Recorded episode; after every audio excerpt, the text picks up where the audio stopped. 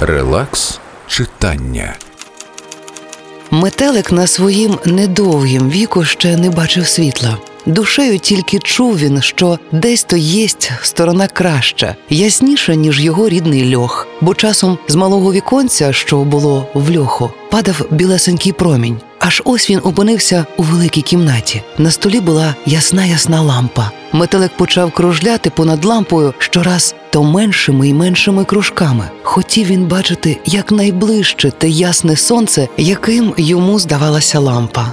Даремно всі відганяли його від світла, і от метелик влетів у самий полумінь, дурне створіння, мовив хтось з товариства.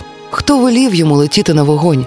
А хіба ж розумніша була б його смерть, якби він навіки заснув у темнім льоху?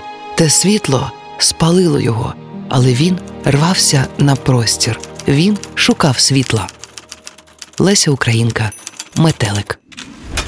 Релакс читання.